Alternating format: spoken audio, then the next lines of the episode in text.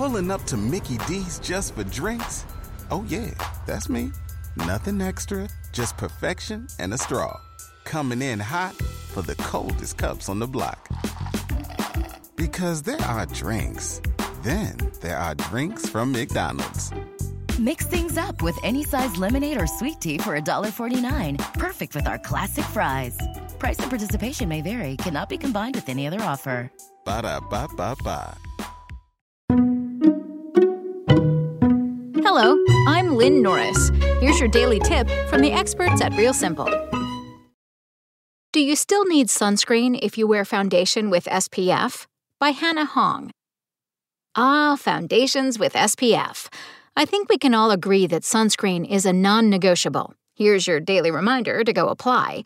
But with the genius addition of SPF infused makeup, there are a lot of questions about how protected you actually are if you rely on SPF in foundation alone. I'll be the first to admit that I'm a very lazy person, so any multitasking beauty product is a major plus in my book.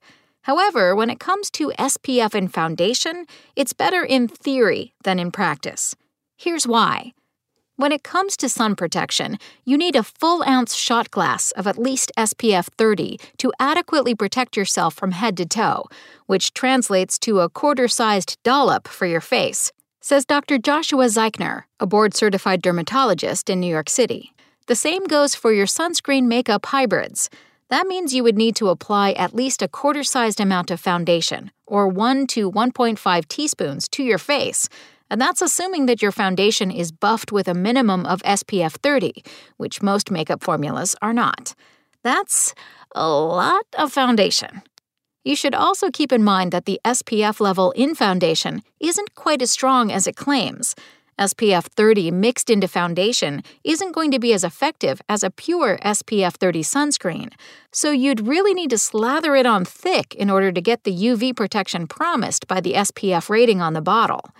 Makeup or sunscreen, the truth is that people don't apply nearly enough SPF as they need, says Dr. Hadley King, a board certified dermatologist in New York City. Add to that the fact that you probably aren't rubbing foundation on your hairline, jawline, and neck, all exposed areas that require sun protection as well. Of course, having more protection is never a bad thing.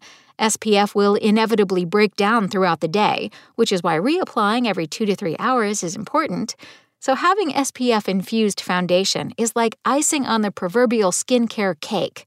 Just note, sunscreen is not additive, meaning that if you layer an SPF 25 foundation over an SPF 30 sunscreen, you won't get 55 level coverage.